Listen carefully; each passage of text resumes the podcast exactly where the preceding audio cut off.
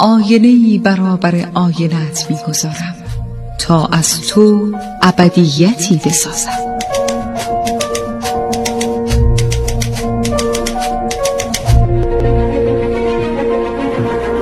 تالار آینه.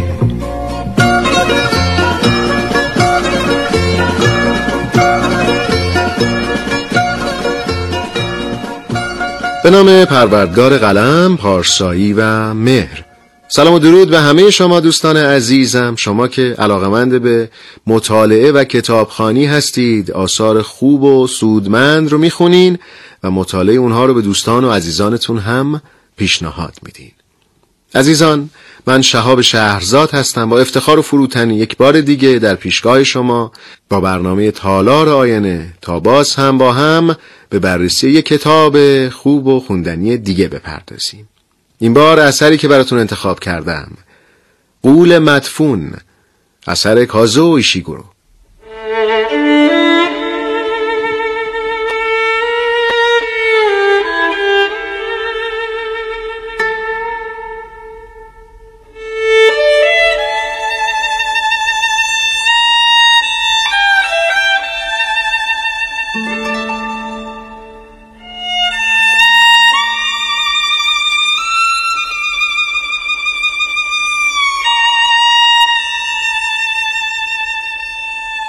کازو ایشیگورو نویسنده ژاپنی تبار ایشیگورو مدرک کارشناسی خودش رو در زبان انگلیسی و فلسفه و مدرک کارشناسی ارشد رو در رشته نویسندگی خلاقانه دریافت کرده در سال 1986 برای کتاب هنرمندی از جهان شناور برنده جایزه وایت بورد و در سال 1989 برای کتاب بازمانده روز برنده جایزه بوکر شد و در 2017 هم برنده جایزه ادبی نوبل.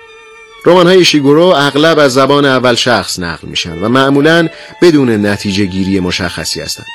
ایشیگورو بسیاری از داستانهاش رو با نوعی تسلیم و کنار اومدن غمانگیز به پایان می‌بره. هرگز رهایم مکن غمناکترین موسیقی دنیا تسلی ناپذیر و قول مدفون سرنامه های برخی از آثار ایشیگورو هستند.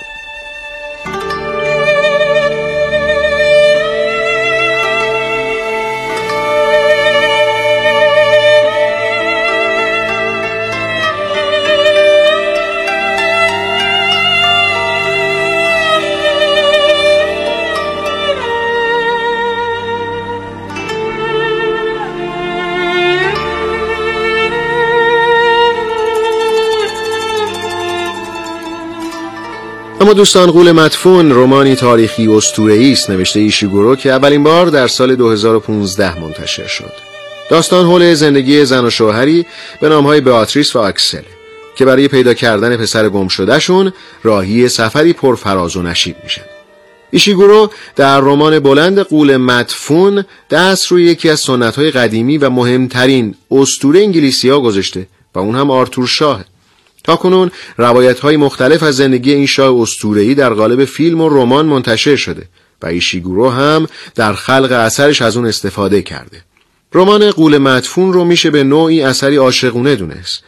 این رمان اثری است درباره فراموش کردن بخش‌های مهمی از زندگی و عشق ظاهرا ثابت شده یک زوج یعنی بیاتریس و اکسل. قول مدفون حکایت مردمانیه که گذشته ناخوشایند خودشونو دفن می‌کنن. حکایت دست و پا زدن برخی از اونها برای به یاد آوردن گذشتهشون ایشیگورو هنگام دریافت جایزه نوبل با اشاره به قول مدفون گفت که امیدواره که این اثر بتونه به بهتر شدن حال و هوای این روزهای بشریت در دوره بی ثبات و مبهم پیش رو کمک کنه.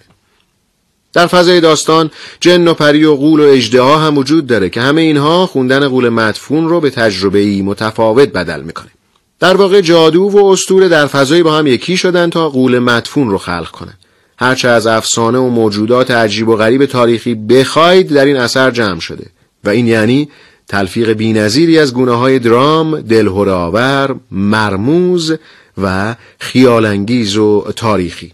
قول مدفون هنگامی که منتشر شد توجه بسیاری از مخاطبان و منتقدان را به خودش جلب کرد. تا جایی که در سال 2015 روزنامه گاردین اون رو به عنوان مهمترین کتاب سال 2015 معرفی کرد و در 2017 تونست برنده نوبل ادبیات بشه. ایشیگورو در این رمان با جسارت تمام هرچی خواسته نوشته چند تایی آدم معمولی چندین جادوگر و هیولا. زمان و مکان رو دستکاری کرده و ابر انسانها و اسطوره ها رو به خدمت خودش گرفته. لحن و قلم ایشیگورو در این رمان بسیار محقر و متینه. چرا که او برای جذب کردن مخاطب و در واقع جذاب کردن نوشته خودش نیازی به استفاده از کلمات پیچیده یا مبهم نداره. نمونه بارز رعایت ادب در تمام گفتگوهای روزمره زن و شوهر یعنی به آتریس و آکسل. در داستان ایشیگورو ارزش های انسانی و اخلاق گرایی تعریفی تازه پیدا می‌کنه. عشق در این اثر همون نیرویی که انسان جستجوگر رو در راه پیدا کردن حقیقت به پیش می‌بره. حوادث این رمان در مکان و زمانی ناشناخته اتفاق میافته و آدمها دچار نوعی فراموشی قدر شناسی و محبت بین این مردم کاملا از بین رفته. فردگرایی دیگه جایی برای تعاون و زندگی اجتماعی باقی نگذاشته و هر کسی سر در لاک خودش فرو برده. و این همون تصویر غمزده و دردناک از انسان معاصره که گویی سالهاست در فراموشی و نسیان به سر می‌بره نام کتاب در واقع به گذشته خاطره ذهن و یادآوری مدفون شده انسانها اشاره داره.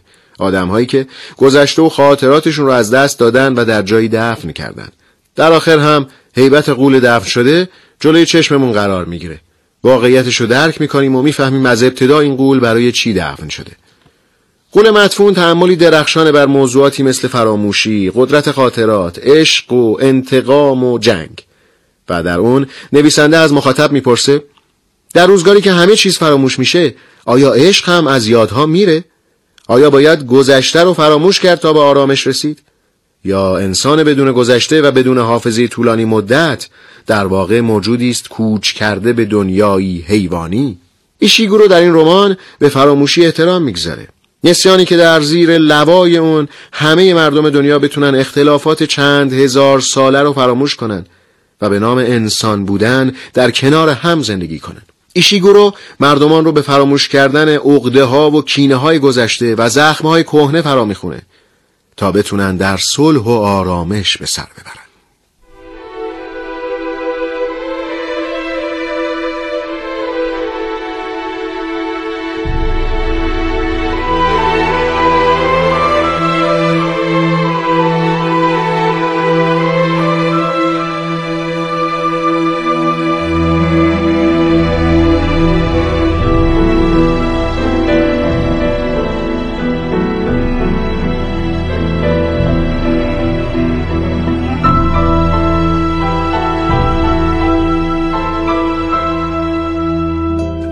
و اما عزیزان می‌رسیم به خلاصه ای از داستان قول مدفون اثری از کازو ایشیگورو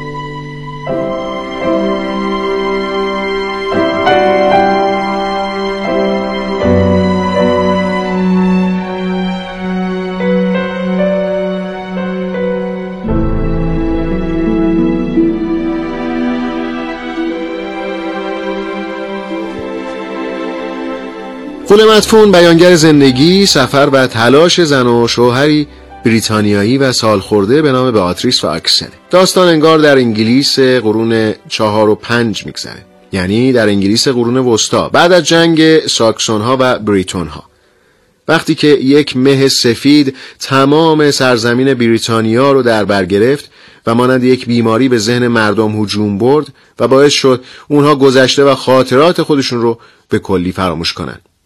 بیاتریس و آکسل هم مانند همه دچار فراموشی شدن اونا تنها می‌دونستن که همدیگر رو عاشقانه دوست دارن و پسری دارن که زمانی اونها رو ترک کرده. اونها تصمیم می‌گیرن تا همین موضوع رو هم فراموش نکردن پسرشون رو پیدا کنن. پسری که نمی‌دونن دقیقا به کجا رفته فقط فکر می‌کنن شاید او در روستایی پشت کوه زندگی کنه. بیاتریس و اکسل سفر رو آغاز می‌کنن تا هم پسرشون رو پیدا کنن و هم با یافتن قول مدفون مه فراموشی رو از بین ببرن. داستان مه این گونه است.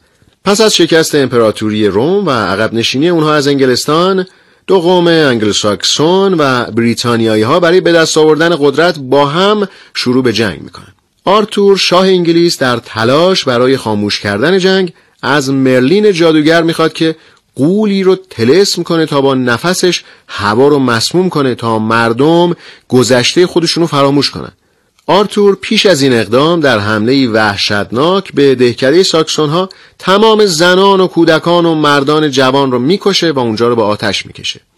آرتور شاه در این نبرد پیروز میشه و برای اینکه ساکسون ها در صدد انتقام از اونچه که بر سرشون اومده بر نیان با مه حاصل از تنفس قول کاری می‌کنه که همه گذشته خودشونو فراموش کنن. آرتور دوست نداره حافظه مردم برگرده چون نمی‌خواد ساکسون ها به این فکر کنن که چه بیعدالتی در حقشون شده. پس با این اقدام برایتون ها و ساکسون های بی حافظه سالها در کنار هم زندگی می‌کنن. اکسل و باتریس در سفرشون با ها، شوالیه ها و اژدهای دو سر برخورد می‌کنن. در راه با جنگجوی جوانی به نام ویستان که ساکسونیه برخورد می‌کنه. ساکسون که در زمان حمله آرتور کودکی بوده تونسته زنده بمونه تا انتقام قومش را از بریتونی ها بگیره. او می‌خواد غول رو بکشه تا طلسم فراموشی باطل بشه و ساکسون ها کشتار و قتل عام رو که علیهشون صورت گرفته تلافی کنن. پس از پیمودن راه پرخطر آکسل، باتریس و ویستان موفق میشن غول مدفون رو پیدا کنن. ویستان غول رو که دیگه خیلی پیر و فرتوت شده با ضربه شمشیر می‌کشه و ناگهان مه فراموشی از بین میره.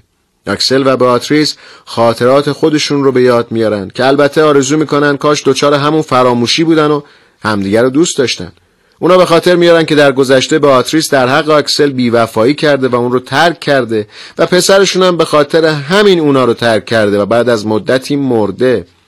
اونا با بیادآوری خاطراتشون در عشق شکست می‌خورن و هنگامی که قصد دارن وارد جزیره خوشبختی بشن اکسل باتریس رو رها می‌کنه و به تنهایی به ساحل برمیگرده. اونا می‌فهمن همین فراموشی بوده که پیوند اونا رو تا الان مستحکم نگه داشته و بازگشت به گذشته لزوما بازگشت به شادی ها و لذت ها نیست بلکه احیا کردن رنج ها و خیانت ها هم هست.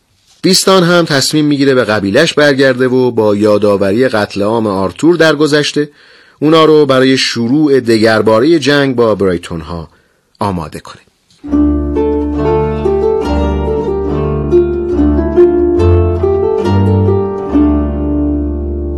سپاسگزارم دوستان عزیز از اینکه تا پایان این برنامه تالار آینه هم همراه من بودید. در این برنامه کتاب قول مدفون اثر کازو ایشیگورو رو به شما معرفی کردم. با جمله هایی از متن کتاب این برنامه رو هم به پایان می‌برم.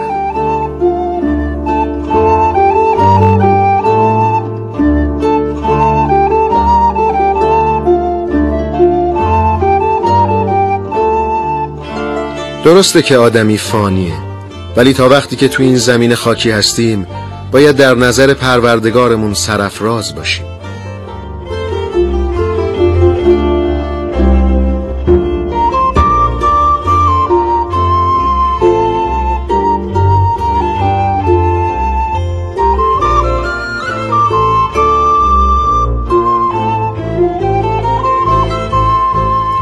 هر قدر هم که گناه بزرگ باشه باز هم تقاضای آمرزش کردن از چنین خدای بزرگی بی نتیجه نیست.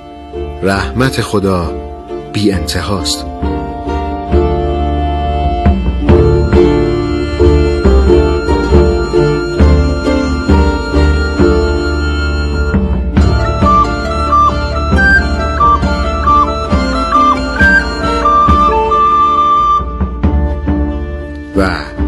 انسان بدون خاطره و بدون حافظه طولانی مدت موجودی است نزول کرده به دنیای حیوانی.